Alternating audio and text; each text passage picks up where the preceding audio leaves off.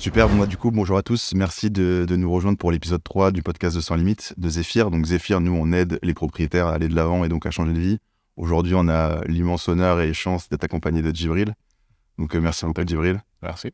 Et on est également avec Louis, cofondateur de Zephyr. Je vais te présenter vite fait. En rapide, Louis, cofondateur de Zephyr, avec Rémi, que je connais depuis du coup la 5e, avec qui on a monté une boîte. Cool. Et Thomas ? Et Thomas, commercial chez Zephyr, très fan de foot. T'as bercé mes jeunes années, ce fameux maillot PlayStation 2. Et ça vaut ce que ça vaut, mais supporter du PSG. Ouh là là, ça soigne. Ça soigne. Ça soigne, il commence à... Cool. Est-ce que tu connais Djibril ChatGPT ? En fait, on a testé pour trouver des anecdotes. Et on serait chaud de te faire un petit vrai-faux pour commencer, pour voir si ça ne dit que des conneries, voir. Allez, on dit. Ok, mais ChatGPT, pour ceux qui ne connaissent pas, c'est juste un modèle sur lequel d'intelligence artificielle sur lequel tu peux parler. Et il te répond, il te donne des trucs. Et donc, on a dit, on veut les trucs les plus croustillants sur Djibril. Mais il est connu pour dire des conneries. Donc, tu vois, on va voir. Allez, vrai-faux. Tu es fan de catch et tu as assisté à plusieurs événements de la WWE et tu as rencontré des catcheurs célèbres tels que John Cena et Randy Orton. Ouais. Ouais, tu les as rencontrés ? Ah ouais. Putain, fort. Comment il fait ça, lui ? Je sais pas du tout. Incroyable. Ouais. En 2012, tu as aidé le club de football amateur AC Arles-Avignon en difficulté financière et tu as fait un match amical pour attirer sponsors et médias. En vrai, j'aurais aimé dire oui, mais ça, c'est pas vrai. Ah, putain, il dit pas, il y a du bruit, mais c'est fait, ça me fait passer pour un mec. Donc, merci, ChatGPT. Il dit des saucisses. T'as un tatouage d'une horloge sur ton avant-bras gauche en hommage à ton père horloger. Et l'horloge indique l'heure de ta naissance. Faux. Putain, c'était tellement classique, j'étais sûr que c'était vrai, ça. J'étais sûr que c'était vrai. Extra faux, mon père était footballeur professionnel. Ok, donc merci ChatGPT. Non, je ne l'ai pas dit, mais... Ouais, peut-être aussi. Parce que je te dis, moi, je connais rien en foot, hein, c'est lui l'expert. Donc, pour ceux qui se disent que c'est abusé, c'est ChatGPT, c'est pas moi. Bref, tu accordes une grande importance à l'éducation de tes enfants, les encourages à parler français à la maison, et tu les inscris dans une école française pour préserver les racines culturelles. Oui, du temps où j'habitais en Angleterre et que j'avais mes... Parce que j'ai 3 enfants qui sont nés en Angleterre, donc c'était important pour moi d'avoir le français et qu'ils aient leur côté français qui reste. Après, malheureusement, j'ai divorcé entre-temps, donc c'est la vie, mais ouais, quand je vivais avec eux, c'est important que le français soit présent dans la maison. Et c'est toujours le cas ou c'est plus trop... Bon, ils sont plus grands, ils ont 16, 15 et 13 ans maintenant, donc c'est un peu plus facile, et de eux-mêmes, ils parlent français. Ouais, ils ont, pas couramment, mais ils ont quand même... Ouais, ils ont les wesh-wesh là de maintenant. Ok, vrai ou faux ? Après ta retraite sportive en 2017, tu t'es reconverti en consultant sportif, entraîneur de football et animateur de télé. C'est en partie vrai, oui. Entraîneur... Voici, on peut appeler ça comme ça, vu que j'avais les attaquants de l'OM des 16 ans à la réserve, donc c'était plus du spécifique attaquant, donc oui, entraîneur aussi. Et consultant télé, et il a oublié DJ Vrai ou faux, tu as subi 2 fractures de la jambe grave en 2004 et 2006, mais tu as réussi à revenir sur le terrain et poursuivre ta carrière. Ouais, 2004 Liverpool et 2006 avec l'équipe de France juste avant le mondial. Et ouais, mais le mental a fait que je me suis pas laissé sombrer dans la dépression et dans le poser trop de questions si j'allais revenir ou pas, et mentalement je suis bien costaud, donc on est revenu. Cool, bah, je suis très curieux d'en parler un peu plus après, c'est vrai que c'est des moments marquants. Donc t'as un DJ, du coup il y a pensé, sous le nom de scène DJ Mister Cissé. Tu as travaillé en tant que DJ, t'as sorti un single en 2012 intitulé Mets en collaboration avec le rappeur Zephyr. Est-ce que ça paraît vrai, franchement, honnêtement ? Ça paraît pas vrai. Ouais, ben, ça ne l'est pas. Dommage. Non, ça c'est chiant. Non. Oui, on se connaît bien. Okay. Mais pas de feat. Non, pas, c'est pas prévu. Lui, la musique est terminée. Ok. Mais non, c'est pas vrai. Bah, t'es pas mal, un petit single Mets. Ok. Vrai ou faux, t'as participé à des émissions de télé-réalité française, notamment Danse avec les stars en 2015 et Fort Boyard en 2016 et 2017. Vu qu'on avait annoncé ça sur... Et du coup, on lance le sujet. Ouais. Un truc ouais, au fond de l'Internet. Ouais, j'aurais bien aimé qu'on n'en parle pas. Mais... c'est ChatGPT. Fort Boyard, c'était cool. Mais Bandal, si j'avais un problème de... de hanche. C'est ce que. C'était moins cool. Ouais, donc c'était un peu plus compliqué. C'est un peu les croisés pour ceux qui n'ont pas réussi à faire carrière de football, tu vois. On se sert de cette excuse-là, mais c'est vrai en plus, parce que juste quelques semaines après, je me suis fait poser une prothèse de hanche. Donc, ah merde. Ouais, c'était un peu... Le timing était pas bon. C'était moins fun. Ouais. Ok. Vrai ou faux, t'as lancé ta propre marque de vêtements appelée Monsieur Lenoir en 2013 et t'as ouvert une boutique de tatouage à Ajaccio en 2016. Alors, pour la marque, c'est vrai. Pour la boutique de tatouage, non, et encore moins à Ajaccio, parce que je suis à Bastia, moi. Donc, ok, vas-y, écoute, tu fais de la merde. Bah non, c'est en partie 50-50. Ouais, c'est un peu, ouais. Et là, tu portes les t-shirts, ce joli tout à l'heure. Ouais, c'est la marque. En fait, c'était compliqué. J'avais un licencié qui a repris la marque. Le Covid a fait beaucoup de mal au commerce et aux marques de vêtements, notamment.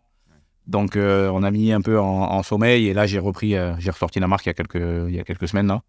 Donc, ouais, on pousse un peu les nouveaux modèles, ouais. Okay, top. Toutes nos questions n'ont pas été faites sur GPT. L'idée, c'est de parler de changement de vie, de ta vie à toi particulièrement. Donc, tu as connu une carrière incroyable, tu as fait plein de choses, tu as changé, on va parler un peu de tout. On aurait commencé par l'enfance. Ouais. Tu es né dans une cité à Arles, famille nombreuse. Est-ce que tu peux nous dire un peu comment tu as vécu cette période de ta vie, comment ça s'est passé, etc. Ma jeunesse, ça a commencé à Saint-Martin-de-Croix, exactement. Je suis né à Arles, moi. Mais... mes parents habitaient à Saint-Martin. Mon père était encore avec nous. Donc jusqu'à 2 ans et demi, 3 ans. Et après de Saint-Martin, on a bougé sur Arles. Et c'est là où c'était un peu plus compliqué qu'à Saint-Martin. Parce qu'à Saint-Martin, on avait une vie assez cool. On avait une maison plus que correcte. Mon père était encore en France et était joueur professionnel de football. Donc on avait une vie assez cool. Après, mes parents se sont séparés et mon père est parti et rentré au pays. Et donc, ma mère a dû s'occuper de 7 enfants toute seule. Wow. Dans un appartement, vu qu'on est dans l'immobilier, c'est très bien. C'est comment on avait 3 chambres pour 7. Ouais. Enfin, pour 8, parce que ma mère avait sa chambre normale. Mais après, on se démerdait, on tournait. Un coup, c'était là, un coup, c'était là-bas. Un coup, on avait une chambre. Une semaine, on n'en avait pas. On dormait sur le canapé, franchement, c'était cool. T'as des bons souvenirs? Ah ouais, mais ouais, tant de personnes dans un endroit. Franchement, on était tellement dans la bêtise, dans la joie, dans la connerie, dans se moquer l'un de l'autre. Ah, regarde comment il dort, tu vois. Que même pas de pas avoir de lit, c'était pas. C'était pas un problème. Ouais, c'était pas un problème. Ouais. Okay. Et j'ai pas de souvenir de galère ou de. Ou d'être dans un coin, tu vois, tout triste. Non, franchement, au contraire, j'ai que des moments de... Que des moments de... Ouais, bien. Et le football, comment ça t'a pris? Ben, le football... c'est tout, en vérité, donc... Ouais, le football, tous mes frères ont joué. Bon, après, mon père a joué. Ouais, il était international aussi, ivoirien. Mes frères ont joué, donc, voilà, de les voir jouer. Après, au quartier, comme tout le monde, hein, comme la plupart des joueurs, on jouait en bas, sur la place. Après, j'en ai eu marre d'avoir un banc qui fait office de but, jouer à 14 contre 17 parce que dans les 14, il y en a un qui est trop fort, donc on équilibre un peu comme ça. Et donc, je suis allé au club de la ville, donc l'AC Arles. J'ai pris une licence et là, c'était voilà, un peu du football un peu plus cadré, plus organisé. Et franchement, j'ai kiffé. Et de là, après, il y a le Nîmes Olympique qui est venu me chercher. Ok. Et justement, à ce niveau-là, puisqu'on cadre un peu sur le changement de vie, j'ai un peu refait le fil de ta carrière, donc notamment Guy Roux, on le connaît, une figure iconique du football français, longtemps entraîneur d'Auxerre, qui, je crois, a convaincu ta maman de te faire venir à Auxerre. Et justement, comment on passe de cet environnement, petite ville du sud de la France, avec ses frères et sœurs, ses copains, à Auxerre, qui n'est pas encore une grande métropole, ça pourrait venir. Mais justement, comment tu as vécu ce changement de vie? Ben, tu sais, quand tu as un rêve, un but et que tu veux aller là-bas, ben, ça peut te faire passer par tout à gauche ou tout à droite, mais tu veux aller tout droit. Donc, je suis parti donc de Arles à Nîmes, j'avais 11 ans. Je voyais ma mère que le week-end, donc je rentrais le vendredi soir et j'allais à l'internat le dimanche soir. Et après, je devais signer à Montpellier de base, parce que j'avais mon oncle qui était directeur du centre Ouattara, qui était à Montpellier, qui était une très belle équipe, un très bon centre de formation à l'époque. Et donc Auxerre, on apprend l'intérêt d'Auxerre. Et donc j'étais vraiment, je ne savais pas, parce qu'Auxerre c'était loin, 700 km. Je me dis, ça fait quand même un gros changement. L'hiver, il fait des moins 10, moins trucs. C'est sûr, c'est pas Montpellier. Ouais. À 13 ans, c'est relou, tu vois. Et donc, du coup, je me dis... c'est jeune, 13 ans. Ouais, je me dis, on réfléchit. Puis, en même temps, c'est l'année où Auxerre fait le doublé, où ils sont champions et ils gagnent la Coupe de France. Ouais. C'est sûrement le meilleur club formateur de tous les temps. Donc, je me dis, pourquoi pas. Et il y a vraiment l'élément qui fait tout basculer. C'est le coup de fil de... Donc, Guy Roux qui appelle ma mère et qui lui dit vous inquiétez pas, votre fils, je vais m'en occuper comme si c'était le mien. Je vois beaucoup de potentiel dans votre fils et faites-moi confiance. Sauf que moi, j'avais 14 ans, donc Guy Roux, lui, était entraîneur de l'équipe première. N'avait rien à... Enfin, pas... Mais c'était pas encore... Pas, ouais, c'était pas du coup dans son effectif. Voilà, moi, je suis très... je marche à l'affect. Ma mère, pareil, et ce coup de fil-là a fait basculer les choses. Et je me suis dit, ben, je veux être footballeur professionnel, donc ben, ça passe par l'éloignement, ça passe par pas sortir quand tes potes font la fête et ont des petites copines. Ben, toi, tu es au centre de formation, tu es enfermé, tu t'entraînes. Mais voilà, à 35 ans, si tout va bien, tu auras une vie, une belle vie. Et donc, j'ai choisi de prendre le risque. Et à quel moment tu comprends que tu as un talent et que ça peut devenir... Ouais, j'avais dit quelque chose si jeune. Franchement, avant de partir à Auxerre, quand Montpellier voilà, commence à s'intéresser, parce que Nîmes, c'était un bon club à l'époque, ils étaient en D1, mon frère jouait d'ailleurs en première division, mon grand frère. Mais niveau jeune et niveau centre de formation, c'était pas encore le top. Le top, c'était vraiment Cannes, l'OM un peu, et Montpellier. Montpellier était vraiment... t'es vraiment au-dessus. Et quand Montpellier s'intéresse, je me dis, bon, il y a peut-être... ouais, ils ne s'intéressent pas à tous les gamins du coin, donc je me dis, il y a peut-être un truc à jouer. Et quand Auxerre vient, là, c'est vraiment le... Enfin, c'est encore au-dessus, tu vois.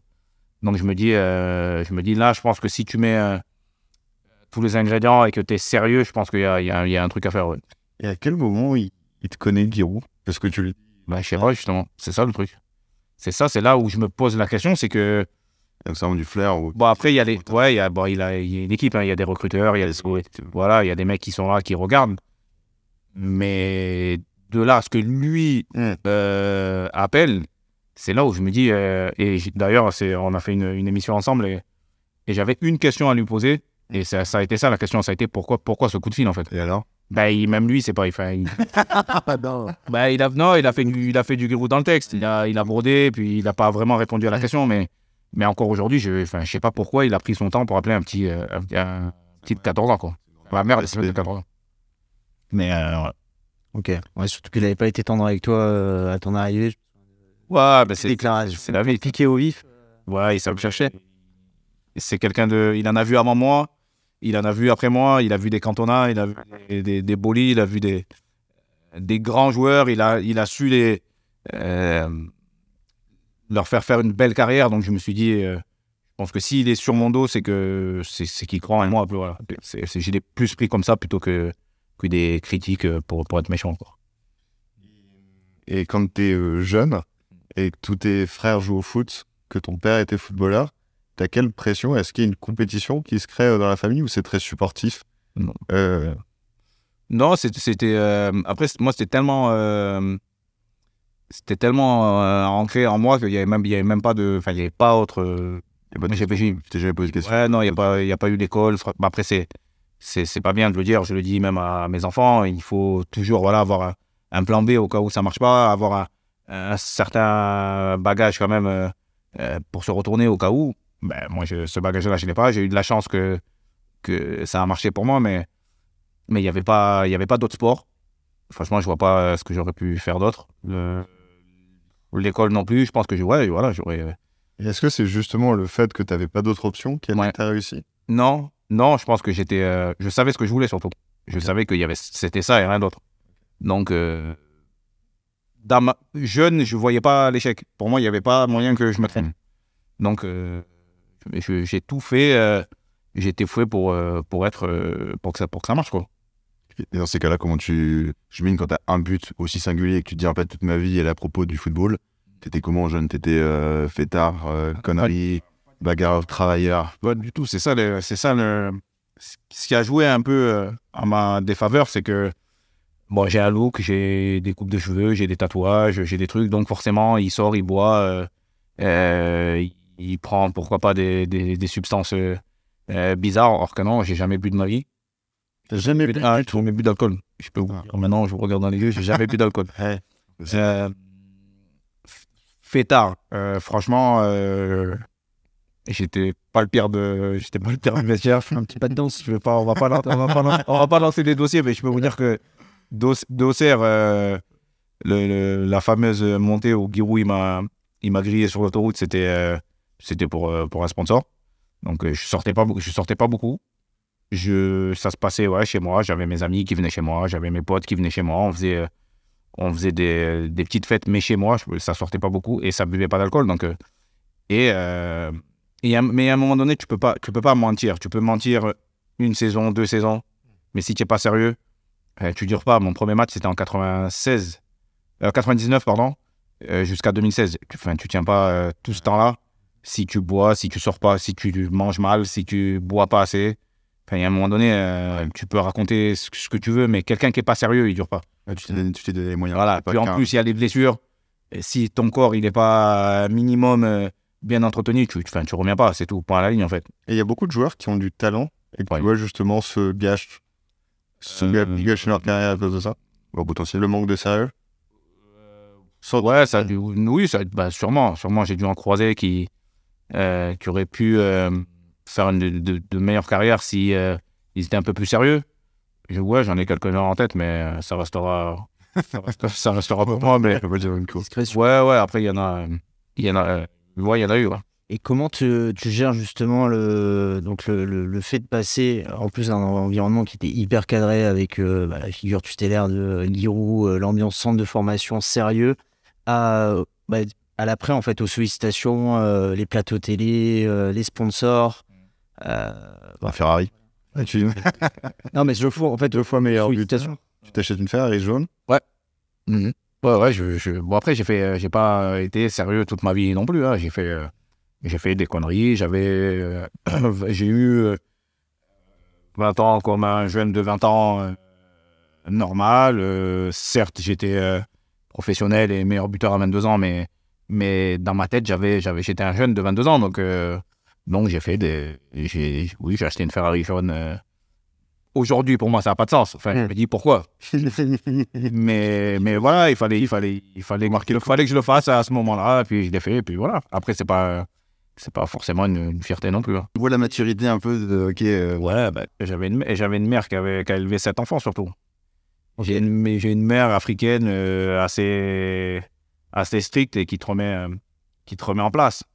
Et moi, j'ai une adoration pour ma mère. J'ai un profond respect pour ma mère. Donc quand ma mère parle, on s'exécute. OK. Ouais. Encore maintenant. Elle n'a pas lâché. Non, mais c'est une des sinon la raison pour laquelle je suis encore, j'ai encore les pieds sur terre et encore cadré aujourd'hui. Et pendant cette période, tu deviens aussi papa. Est-ce que ça a changé quelque chose? La manière d'approcher la vie, je sais pas. Ouais, papa a 21 ans. 20 ans même. C'est un grand événement. Ouais, ça change. Ça change. Après, tu te dis... Enfin, les gens disent, oui, mais t'avais les moyens, tu pouvais l'assumer.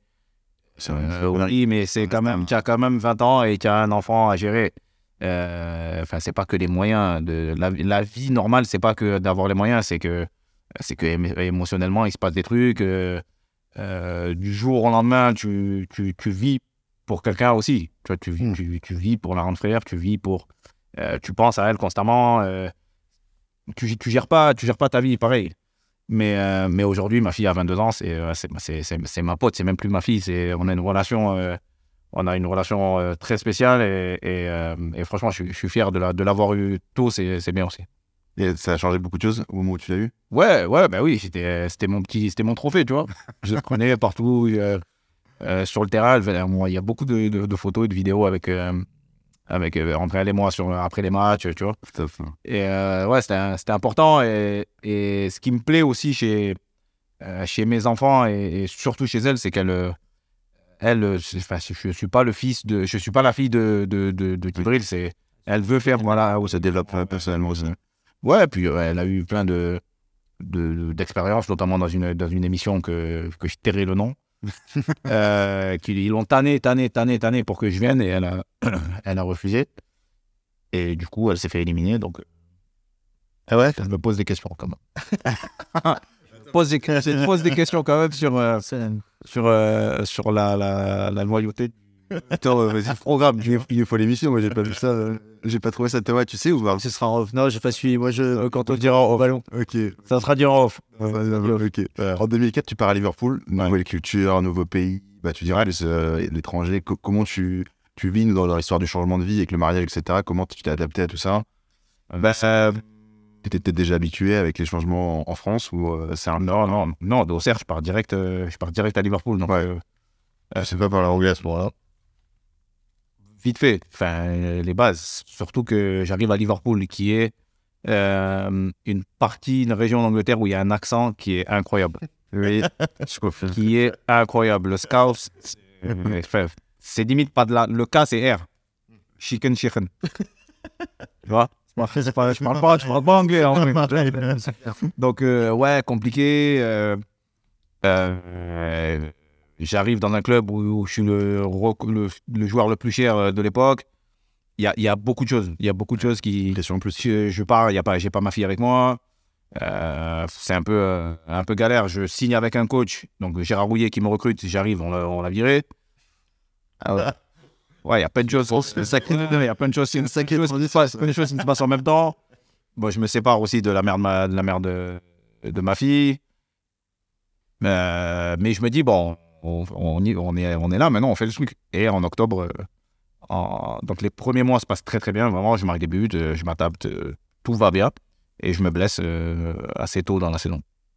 Blackburn ? Ouais, Blackburn 2004. C'est la blessure. Première fois. Ouais, la vidéo, c'est... Et à ce moment-là, du coup, t'as pas d'amis spécifiques en Angleterre, si tu t'en es fait... T'as qui je proposais. Je fais la rencontre de ma future femme de l'époque, hein.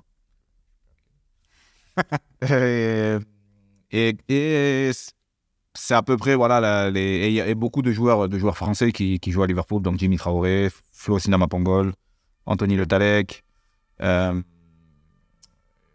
qui encore, il y a quelques Français, voilà, on reste entre nous et on essaye de s'aider le plus possible. Ils étaient là depuis quelques années déjà, donc ouais, ils ont beaucoup fait pour que je m'adapte bien quand même.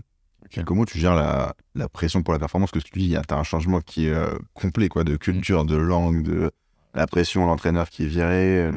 Après, c'est peut-être aussi ça qui a peut-être joué sur la blessure, j'en sais rien, on fera pas l'histoire, mais comment est-ce que c'est possible?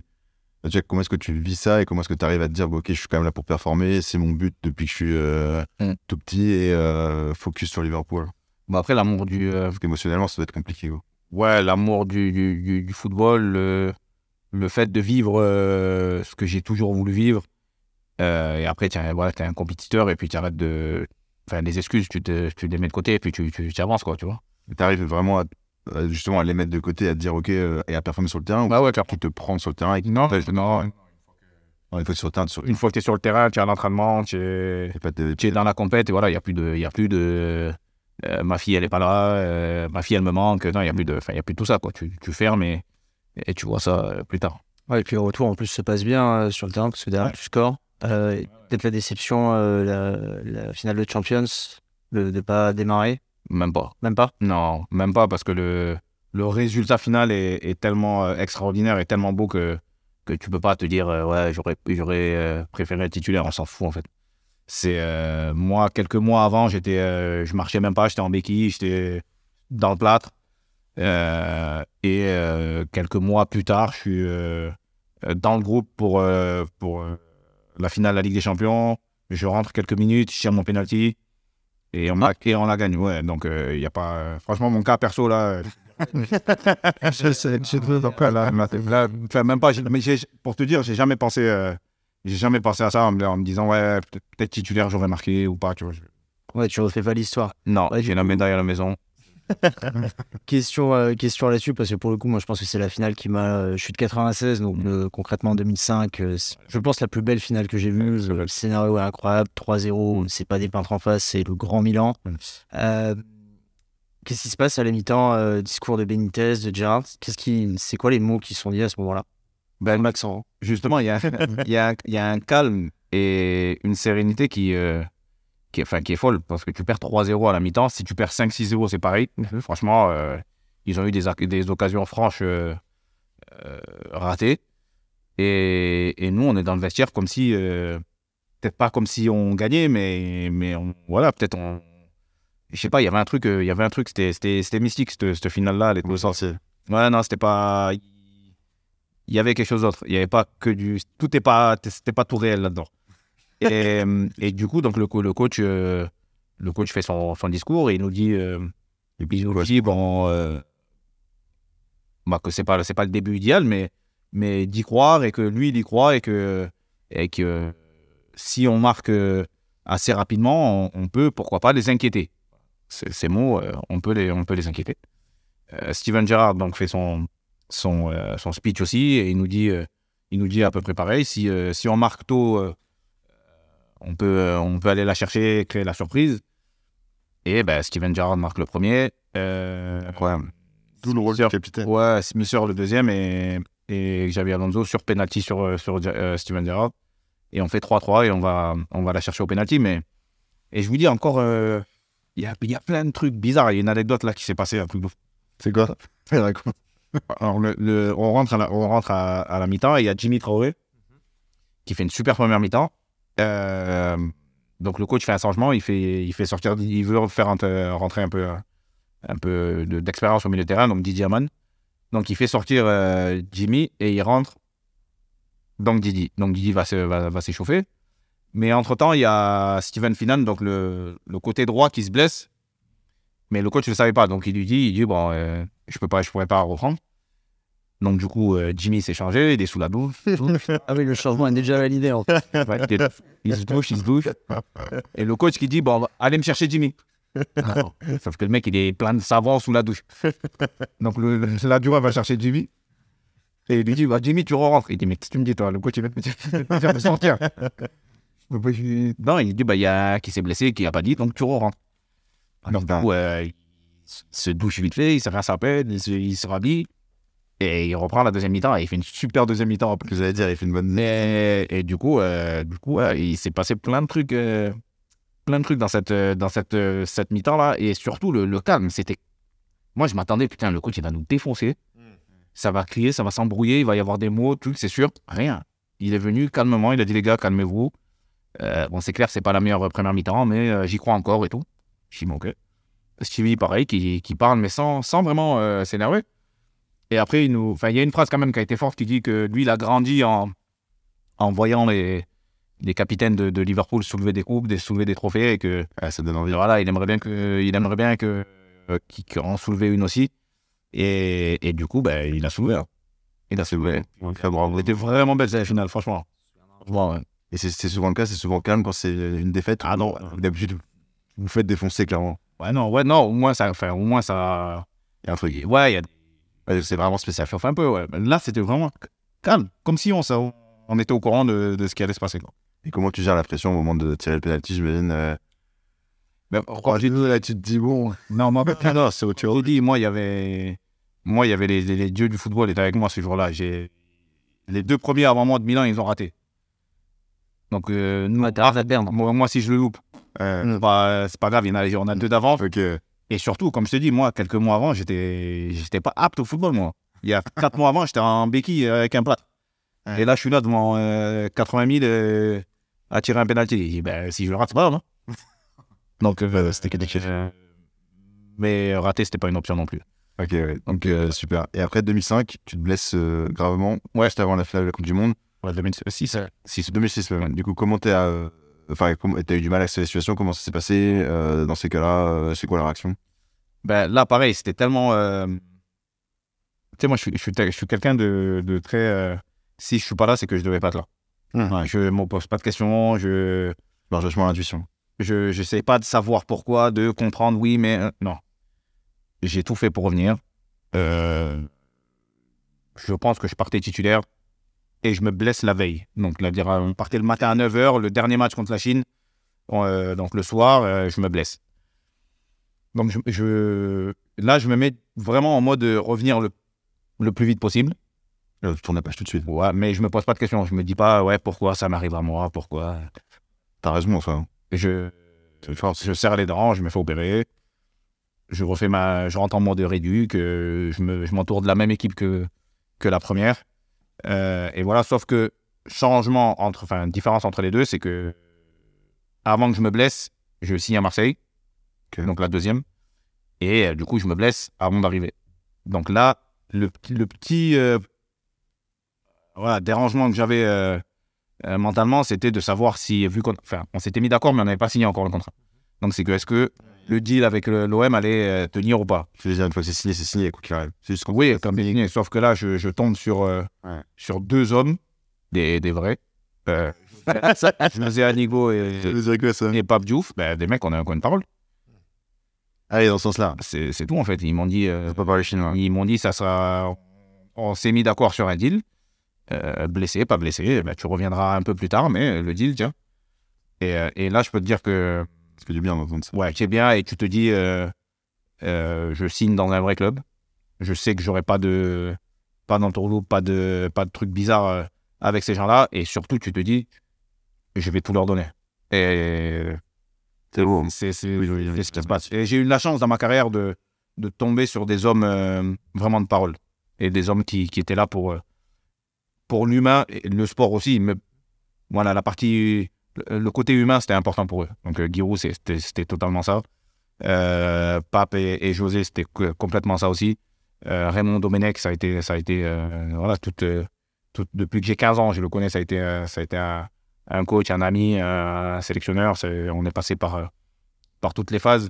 Et pour moi, l'humain et l'affect, c'est plus important que les contrats. Et justement, comment toi tu réfléchis ? Tu as fait pas mal de clubs au final. Ouais. Et tu as voyagé beaucoup, mais comment tu réfléchis à choisir un club ? Je suppose que tu as plusieurs opportunités à chaque fois. Ouais. C'est quoi ton processus mental ? Moi, ce qui était important, l'équipe de France, c'était primordial pour moi. Donc, le club qui m'offrait le plus de chances d'être visible quand j'étais à l'étranger par le sélectionneur, c'est ce choix-là, que j'allais choisir, notamment en Russie. Les gens n'ont pas compris pourquoi j'étais en Russie, sauf que de Russie, j'étais prêté au Qatar, mais de Queen's Park, de QPR. Certes, on était en première ligue, mais on avait une équipe très moyenne. Donc, les chances de m'exprimer, d'être sélectionné étaient minces. Sauf qu'à Krasnodar, on jouait la Coupe UEFA. D'accord. Donc on a joué Valence, on a joué Swansea, on a joué une équipe écossaise aussi. Donc tu joues la Coupe d'Europe, c'est pas, t'es déjà un peu plus visible. Et le Qatar, bon, clairement, on va pas se mentir. Hein. Et après, toujours tes caches là-dessus. Voilà. Et après, revenir. Mon choix de retour en France, c'était clairement pour revenir et être sur le devant de la scène et marquer le plus de buts possible. Et c'était juste avant il y avait un mondial juste avant. Mais malheureusement, ma hanche m'a empêché. Mais c'est à cause de danser avec les stars. Oh ben, non, c'était avant. Mais ouais, ça a toujours été en fonction d'être le plus visible possible pour être en équipe de France. D'ailleurs, le public te l'a super bien rendu. Il y a le match contre l'Albanie, là où tu rentres et applaudissements. Ouais, c'était beau. Vraiment, c'était rare, vraiment ça barre. Je me souviens aussi de ta période Panard. Parce que même moi, je m'étais interrogé de... la Grèce, on connaît, l'Olympiakos, c'est dominant. Pourquoi il rejoint le Panard ? Première saison, meilleur buteur, la coupe, le doublé. Ouais. Voilà, pareil aussi, le Panard. Donc, j'appartiens à Marseille. Je suis prêté à Sunderland. Donc, ça, j'ai eu une très belle saison avec une équipe qui se battait pour la relégation. J'arrive à mettre une dizaine de buts, donc c'est ce qui est pas mal. Le deal ne se fait pas avec... l'option d'achat n'est pas levée avec Sunderland. Donc, du coup, je dois rentrer à Marseille, mais bon, compliqué. Et du coup, je décide de partir en Grèce. Pareil, les gens, oui, mais c'est un championnat de seconde zone. Sauf qu'on joue la Ligue des Champions cette année-là, et ça se refuse pas à la Ligue des Champions. Donc, voilà, encore une fois, c'est réfléchi. Même si les gens se disent, ouais, mais pourquoi, ou c'est pour l'argent, ou c'est pour truc. À part le Qatar, honnêtement, je vais pas dire je suis allé pour m'épanouir au Qatar. On va pas dire n'importe quoi non plus, mais le Pana, c'était vraiment réfléchi, parce que la preuve, à la fin de saison, j'ai fait partie de l'équipe de France en Afrique du Sud. Mais ça a marché, quoi. À chaque fois que tu as bougé, parce que tu as quand même fait beaucoup de pays, on va dire, sur la fin de carrière, justement post-2010, donc il y a la Grèce, la Russie, le Qatar, l'Italie, le passage à l'Ajaccio. Est-ce qu'à chaque fois tu déménageais avec toute la famille? Comment ça se passe, le processus, l'école? Non, j'étais seul. T'achètes à chaque fois, tu loues à chaque fois, tu prends un autre? Non, enfin, ça dépend. Après, il y a des endroits où il faut acheter, il y a des endroits où non, il y a des endroits où j'ai gardé des attaches très fortes. La Grèce, j'ai beaucoup d'amis là-bas, c'est un pays que j'entends souvent. Ben, je peux me voir déménager là-bas. Ah ouais, carrément. Ouais, il s'est vraiment passé un truc fort là-bas. Et après, il y a des pays où j'ai pas trop de... Et tu commences toujours en louant, et après tu te dis j'achète si vraiment je m'épanouis là et je veux rester bien dans une maison. Ouais. C'est tout le terrain, c'est passé comme ça. Ouais. C'est toi qui choisis, ou c'est en général il y a des gens qui gèrent pour toi avec... Non. C'est ta chance, c'est moi qui vais vivre dedans. Ouais, non, c'est quand même toi qui te poses la question. Ouais, non, après j'ai... Hôtel, jamais? Si, j'en ai fait Marseille. Marseille, j'ai fait beaucoup d'hôtels après j'avais ma maison. Mais moi, tu sais, je suis pas... J'aime bien prendre les décisions et faire les choses par moi-même. J'ai pas besoin d'être chapeauté ou d'avoir un babysitter pour savoir ce que je veux. Donc, je le fais, j'ai le temps. Donc, faut arrêter aussi de croire qu'on est débordé, qu'on n'a pas de temps et qu'on a un emploi du temps de fou. C'est pas vrai. On a le temps, j'ai le temps de faire des visites, de choisir ma maison, de choisir ce qui est bien pour moi et moins bien pour moi. Et j'aime bien le faire moi-même. Alors, maison ou appart? Ça dépend. Paris, appart, Corse, maison. Ah, même pas une petite maison à Paris? Non, j'ai un appart. Non, j'ai un appart. Ok, cool. Et après carrière, donc après foot, je dirais, ouais. Transition DJ. Ouais. Pas mal de trucs, donc hyper intéressant comment ça t'est venu. C'est plutôt un orthodoxe, parce qu'au final, je me dis que tous les footballeurs, vous avez ce process de vous dire, bah, what's next? Toi, DJ, comment ça t'est arrivé? Comment c'était venu? Bah, moi, je suis tombé... je peux raconter l'histoire maintenant, on s'en fout. En fait, j'avais 14 ans, donc je venais juste de... J'avais signé à Auxerre, et il y a une boîte mythique du coin qui s'appelait la Churrascaia, qui allait fermer. Mais apparemment, il se passait des trucs très très chauds dans cette boîte. Donc mon frère me dit... Bah, non, quand je dis chaud, c'est des belles soirées. Des trucs... J'ai ouï dire. Des trucs à vivre, quoi. Et mon frère me dit, bon, c'est la dernière, la boîte va être démolie, il faut que tu connaisses ça dans ta vie. Tu vois. Donc, il m'amène, j'ai 14 ans. Et du coup, je suis pas loin du Didier, qui s'appelle Didier Sabatier d'ailleurs. Et j'étais jeune, j'avais 14 ans, donc j'étais là, dans mon coin, et je le regardais faire. Et je le vois, il met un disque, les gens se comportent d'une façon. Il met un autre disque, les gens se comportent d'une autre façon. Et je le vois jouer avec les émotions des gens et avec le... Faire ce qu'il veut des gens, en fait, avec du son. Et je me dis, putain, c'est intriguant comme le délire. Et lui, en fait, c'est un mec assez... Vous connaissez Philippe Corti? Non, bah moi, je connais aussi bien la musique. Bon, ouais, c'est un DJ, un Corse qui est un peu... qui était dans l'émission d'Ardisson, un show. Ok. Qui était DJ aussi. Il est bon? Ouais, il est bon, mais c'est festif. Tu vois, très festif. C'est des mecs qui... Et ils sont capables de se mettre à poil, tu vois. D'accord, okay. Et je le voyais faire des trucs. J'ai dit, putain, ouais, c'est un délire, en fait. Ça passera pas devant le football, mais ça peut m'intéresser. Tu vois. Donc, du coup, je rentre chez moi, je m'intéresse, j'achète le matos. T'as commencé avant? Ah ouais, Vigne, ouais. D'accord. Ben, à 14 ans, au centre de formation, j'avais mes passions. C'est une vraie passion. Donc. Ouais, mais c'est pas un truc nouveau qui t'a reconnu sur la table. Ah non, pas du tout, non. Donc, j'apprends, hein, j'apprends tout seul. Je veux pas prendre de cours parce que je veux pas prendre les habitudes des autres et tout, tu vois. Et du coup, première année, vu qu'on est à deux en chambre, donc je fais pas la demande. Mais deuxième année, je demande. Je dis, bah, j'ai une passion qui est la musique, et je dérange personne. Est-ce que je peux avoir des platines et ma table de mixage et mes vinyles dans la chambre? Vu que je suis tout seul, il me dit oui. le directeur du centre, mais il me donne une plage horaire pour, et pas fort, bien sûr, au casque. Et donc, du coup, j'apprends. Après, bon, je déménage, je vis chez moi, du coup. Et là, ben, vraiment, le truc me prend et ben, la passion grandit avec, en même temps que le football. Et puis, à la fin de ma carrière, pour moi, c'était normal, quoi. C'était normal de faire ça. Et c'est la même émotion, un set réussi où tu sens que tu as ambiancé les gens et un but marqué à la 90e non. Devant un stade. Ah, c'est pas mal. Ouais, reste dessus, mais tu peux avoir...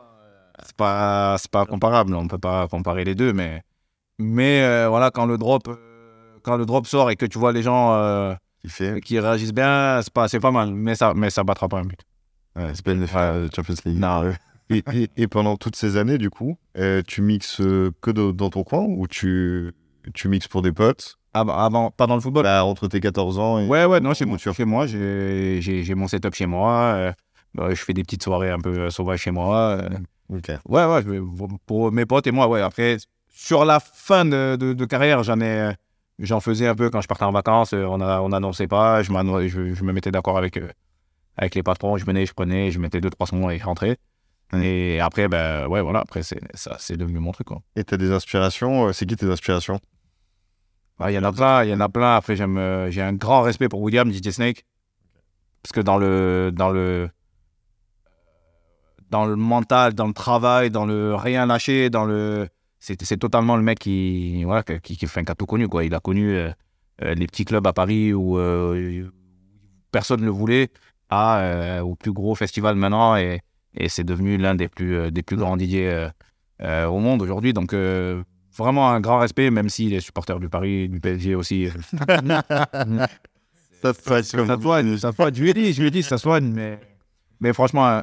Un grand respect pour William. Après, David Guetta aussi, Diplo, c'est des mecs que je kiffe, Major Lazer, c'est vraiment des mecs qui... J'ai un profond respect pour eux. Ouais. Okay. Ouais, c'est un parallèle, c'est l'hygiène de vie aussi, entre les... Enfin, le DJ boit pas, il fait pas... Ça dépend lesquels. Il fait la pas tous.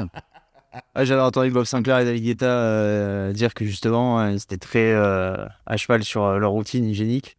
Ouais, c'est David... J'arrive à le voir parce que franchement, le corps qu'il a, même physiquement, comment il est à plus de 50 ans. Il a plus de 50 ans, c'est même pas impressionnant. Tu peux pas boire et faire n'importe quoi et être. Il a pris sérieusement, je sais. Ouais. Après, Bob Sinclair, on se connaît un petit peu, mais je sais pas. Sport et air fit aussi. Ouais, c'est vrai. Après, j'en connais d'autres aussi. Tu profites. Ouais, bah ils ont le droit, hein. Ils font de mal à personne. Justement, sur l'après-carrière, là, autant c'est devenu... Enfin, les futurs ex-footballeurs communiquent vachement dessus. Je pense à Matuidi, à un Flamini. Lui, pour le coup, communique beaucoup moins, mais sa réussite fait que les gens parlent pour lui, ou du moins les journalistes parlent pour lui. Toi, tu es la génération juste avant. Vous étiez déjà accompagné en centre de formation au long de ta... Enfin, t'as été entouré de personnes justement pour préparer l'après? Non. Et mais ça, c'est quelque chose de nouveau, c'est quelque chose de moderne où il y a des outils que nous on n'avait pas. On a des. Moi, j'ai toujours eu mon comptable, mon agent, mon expert, mon avocat. Après, voilà, c'est vrai qu'en termes de management et ce qui va se passer après. C'était pas encore dans les c'était pas encore dans les mœurs d'avant, qu'on n'était pas ça se faisait pas trop à l'époque.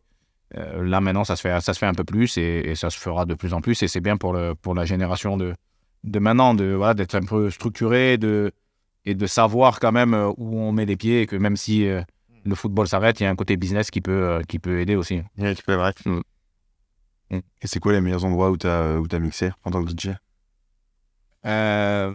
Non, j'ai fait des belles scènes. J'ai fait une scène avec un DJ qui s'appelle Sébastien Drum, qui organise un festival à Fréjus. C'était à la base nautique et il y avait 25 000 personnes. Il y avait un setup de ouf, un line-up de ouf. Avant, il y avait Mala, Chami, Morten et moi sur le même jour. Ouais. C'était pas mal. Ouais, c'était pas mal. Et le Roland Winter aussi, c'était bien. C'était pas mal, ça aussi. L'hiver, ouais, c'est cool. C'est Le décor est fou en fait. C'est plus petit ou c'est aussi beau? C'est plus petit. Ok. C'est plus petit, mais ouais, tout le monde là. Pourquoi pas bientôt? C'est un objectif, tu vois. C'est-à-dire, je veux y aller. Je sais quoi les objectifs maintenant? T'es toujours DJ? T'as envie de ouais. Tu es déjà l'après DJ ou là c'est un focus DJ, c'est de faire le truc le plus gros possible? Non, là voilà, c'est ça, c'est d'avoir la plus grosse carrière possible, mais dans en termes de DJ. Donc ça passe par de la prod, parce que maintenant être que DJ ça suffit pas. D'accord. Tu peux pas juste être si t'es pas producteur, si t'as pas des sons qui tournent en radio, si t'as pas maintenant il y a les TikTok etc. Qui font que si tu n'as pas une visibilité... Avant, tu pouvais être que DJ, par exemple. C'est Shaquille qui est pas mauvais. Shaq tourne beaucoup. Et il y en a plein, des joueurs, des ex-joueurs. Mendieta est DJ. Dédé Gignac, qui mixe un peu aussi, je le sais. Qui a Marc Gonzalez, un ancien joueur avec qui je jouais à Liverpool. On a joué ensemble là, il n'y a pas longtemps, en plus. Ouais, non, il y a des mecs qui se... Il y a Eric aussi à Bidal qui voulait se... Et vous mixez ensemble? Non, c'est pas le cas. Pas encore. Ok, et aujourd'hui, si tu voulais choisir une ville, un endroit, c'est quoi de tout ce que tu as connu, les différentes villes, les différents pays? Où est-ce que tu te sens mieux? Aujourd'hui, c'est la Corse et Paris, tu le disais? Ouais, c'est demain. Chez moi, après, je dis la Grèce. La Grèce, c'est la target. Non, c'est pas forcément la target, mais c'est là-bas où il s'est passé des trucs humainement avec les supporters, avec la ville, avec moi, avec mon ex-président, avec mon équipe. Non, c'est vraiment une ville. On me dit là, faut que tu quittes la France. Direct. Ah ouais, là, direct. Qu'est-ce qui te fait bouger d'ailleurs? Parce que t'étais bien là-bas. Il y avait la Champions. Et la crise surtout, il y a eu. Ah oui. Crise. Ouais, il y a eu la crise.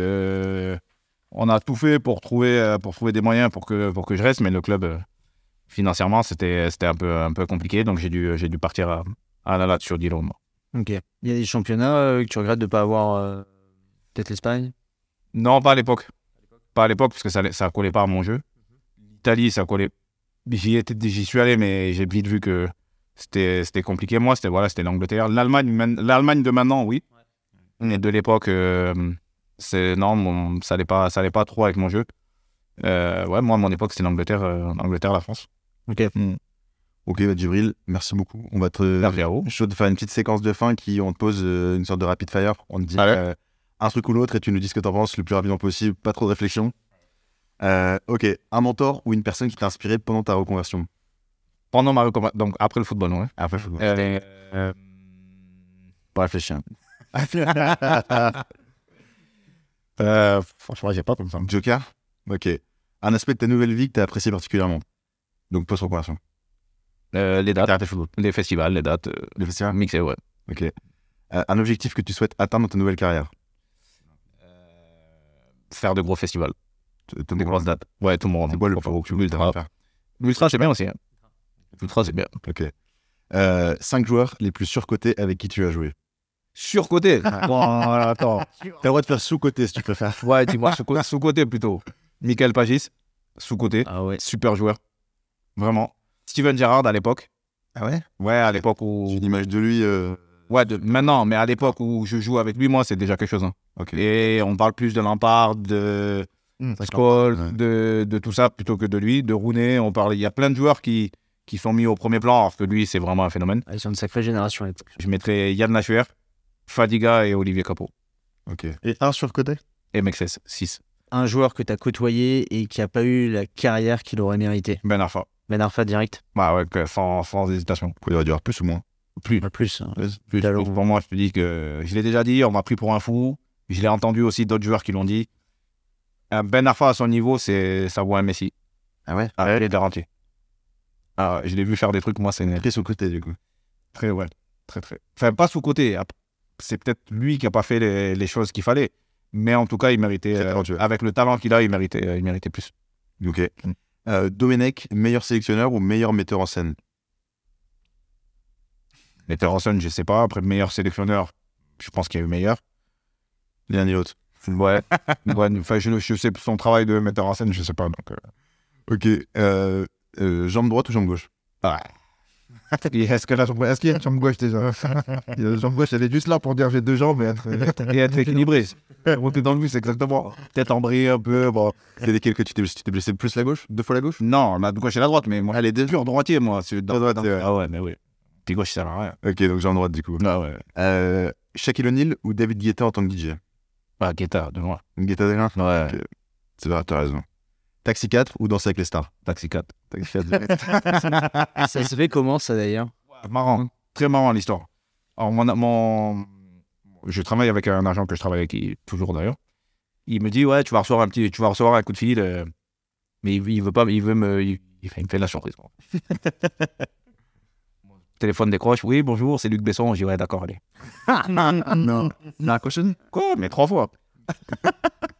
Il me rappelle encore. Il dit non, c'est vrai, c'est Luc Besson, c'était pour... Ouais, d'accord, allez. Ah non, je prends. 3 fois, j'ai fait. Donc mon agent qui me rappelle, du coup, mais en folie, ouais, qu'est-ce que tu fais? Ça fait 3 fois que tu l'as raccroché. J'ai dit Luc Besson, il m'appelle. Et j'ai dit, qu'est-ce que tu me racontes? Et il me dit, oui, non, c'est vrai, c'est lui et tout. Il veut te proposer une scène dans Taxi, vu que t'as signé à Marseille et qu'il filme à Marseille. Là. Donc du coup, je le rappelle, ou il me rappelle, je sais pas, mais... Et du coup, je m'excuse, mais... Mais c'est pas tous les jours que Luc Besson t'appelle. Ouais, comme ma première sélection, c'est passé comme ça aussi, pareil. Henri Émile qui m'appelle, je suis en train de faire la sieste. Et j'ai 20 ans. Oh non. Il me dit, ouais, c'est pour te dire que tu viens avec nous en stage à Tignes avec l'équipe de France. Je dis, ouais, d'accord. Donc, du coup, ça me perturbe. Il me rappelle, bon, pareil, je le raccroche quelques fois au nez, et ça me perturbe. Donc, je vais au stade un peu plus tôt. Et chose qui arrivait très rarement. Hein. J'étais juste ou à temps ou un peu en retard. Et du coup, le coach qui me prend dans le bureau et qui me fait une leçon, tu vois. Il dit, ouais, c'est pas comme ça qu'on répond aux gens. Hein. J'ai dit, ouais, mais coach, vous pouvez venir. Le mec, il m'appelle et il me dit, oui, c'est Henri Émile, l'intendant de l'équipe de France, pour te dire que tu viens au stage de préparation de l'équipe de France. J'ai dit, vous voulez que je le prenne comment? J'ai 20 ans, comment vous voulez que je prenne le truc, en fait? Et personne t'a prévenu? Non. Et même lui, en fait, il devait me l'annoncer à l'entraînement. D'accord. Mais ça, émotionnellement, c'est incroyable. Mais c'est pas jouable. C'est pas jouable. C'est pas jouable. Le réveil. Dire que dans 1 semaine, ou 2 semaines, ou 3 semaines, tu vas côtoyer Zidane. Non. Ah, parce que c'était l'époque. Mais non, mais. Et Zidane, c'est l'idole absolue. Et Zidane, Gerrard. Non, Zidane. Même Gerrard, il va te dire Zidane. Okay. Il y a personne qui va te dire autrement. Et bon. Tu te dis non, c'est pas possible. C'est pas. Et pourquoi tu as un attache aussi fort avec l'équipe de France? Que tout à l'heure, tu disais vraiment, c'était hyper important pour moi, même là, c'est les sons de mes clubs, c'est ton pays, tu représentes ton pays. Il y a quoi de plus haut que ça? Quand tu es vraiment passionné, amoureux de... Tomorrowland? Non, même pas, franchement. Tu passes derrière. Tu fais Tomorrowland, main stage, ou tu vas rejouer en équipe de France contre Chypre ou Gibraltar le même jour. Mais il n'y a pas photo, hein. Ouais. Là, non, mais c'est pas beau. Eh, l'équipe de France, elle est vraiment... Ah ouais, non, il n'y a pas photo. Il n'y a pas photo. Et peut-être dernière question, j'ai entendu, tu disais 96 buts, si j'ai pas de conneries, ouais. En Ligue 1, tu penses aux 100 buts, c'est très chiant ça. C'est quoi cette histoire? C'est vrai ou tu non, non, c'est clairement ouais, c'est juste que c'est... T'allais dire sinon peut-être tes enfants? Non, ça compte pas, ouais, ça enfin c'est pas moi, mon fils c'est pas moi. Non, c'est que je suis à 96 buts en Ligue 1 et ça me fait chier d'être si près du but et de pas pouvoir le faire quoi. 4, c'est pas beaucoup, surtout aujourd'hui avec... Avec la technologie qui sort des pénaltys tous les matchs. T'as juste à prendre le pénalty, tu rentres. C'est bon. Au pire, tu vois, mais. Et c'est vrai, franchement, c'est pour un buteur, pour quelqu'un qui vit pour ça et qui a encore le truc de jouer, c'est. Ouais, c'est dur un petit peu, tu penses? Ah, sans rater aucune prep. Après, moi, il me faut un but. Il me faut un but. Un but, un vrai. Dans 3 mois, les deux. Dans 3 mois, tiens ça à jouer. Je vais me préparer, il n'y a pas de problème. Mais ouais. si j'ai un petit rush de 6 mois pour aller mettre les 4 buts, ouais, ça se pourrait se faire, quoi. Ouais. Ok. Ouais, écoute. Mais après, à un moment donné, ça va te... C'est maintenant. C'est là où après, c'est trop tard. Et une question pour faire en plus la transition avec l'invité d'avant que vous aviez reçu, donc Thomas Ramos, buteur du 15 de France. Un parallèle que je trouve vachement intéressant, c'est justement ce côté buteur où t'es le dernier, celui qui conclut le travail de toute l'équipe.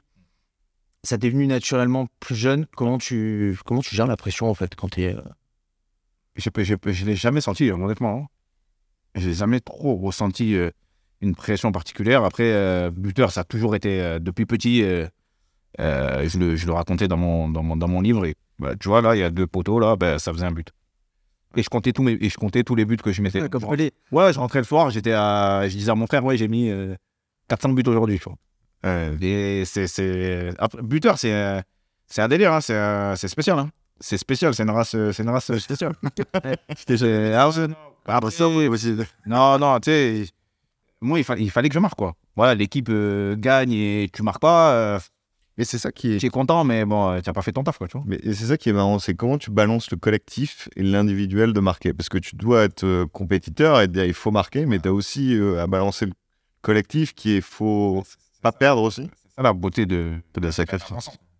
Un avançante, c'est... Si tu n'es pas égoïste, tu peux pas. Change de poste. Mmh. Change de poste, tu n'y arriveras pas. Tu n'y arriveras pas, il faut être habité par ça. Après, mon coéquipier me passait, je lui fais la passe. Hein. Mmh. Mais si je peux marquer, c'est bien. Okay.